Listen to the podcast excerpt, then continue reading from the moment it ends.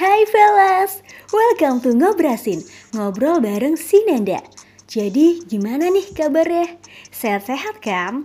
Jadi nih fellas, hari ini tuh tanggal 1 Desember 2020 Yang artinya bentar lagi ganti tahun Babs Canda-canda, artinya challenge hashtag 30 hari bersuara dimulai Ah deg-degan banget Babs dan tema hari ini tuh temanya hari lahir, Bebs.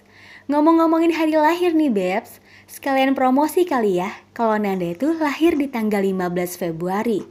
Ya, siapa tahu aja ada yang mau ngasih kado gitu di Februari nanti. Eh, halo kamu Syai. Yaps, Nanda lahir di tanggal 15 Februari, tahunnya kayaknya disensor deh ya, biar gak ketahuan udah berapa umurnya. tenang, tenang, masih muda kok Eka. Masih 17 tahun Syai. Yaps, hari lahir. Hari lahir merupakan hari yang sangat ditunggu-tunggu bagi para pasangan muda yang menantikan kehadiran sang buah hati nih Bebs. Kebayang dong gimana excitednya bertemu dengan sang buah hati yang udah dikandung selama 9 bulan. Pasti rasanya campur aduk ya Bebs. Dari mulai persiapan persalinan sampai persiapan nama dari sang buah hati tercinta. Tentunya dengan nama yang penuh syarat akan makna.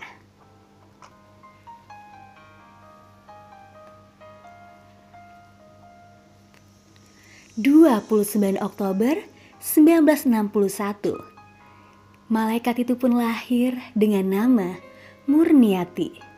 Murni semurni hati dan semurni namanya. Dengan ketulusan hatinya, aku rasa sangatlah sesuai nama itu disandangkan padanya. Pada mama yang hatinya tulus dan murni.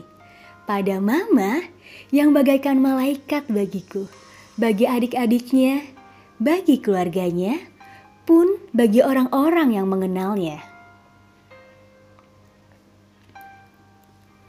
Cintanya begitu tulus kurasakan.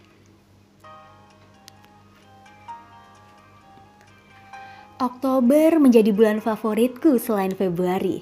Tepat di 29 Oktober, tanggal di mana aku selalu memberikan kejutan-kejutan kecil dari tahun ke tahun.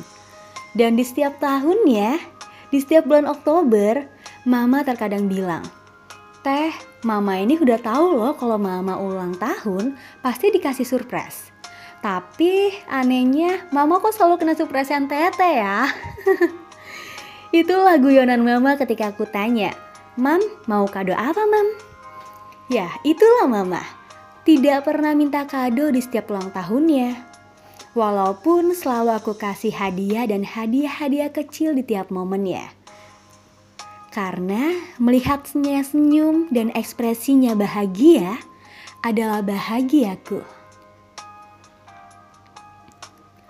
Hingga aku pun lahir untuk menemani dan melengkapi kebahagiaannya.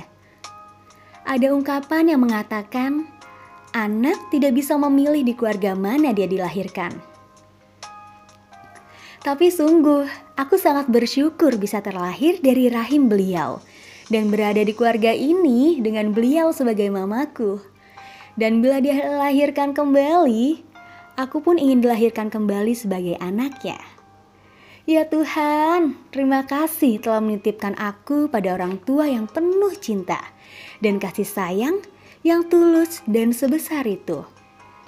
Terima kasih Mama telah menjaga dan mendidikku dengan cinta yang tulus.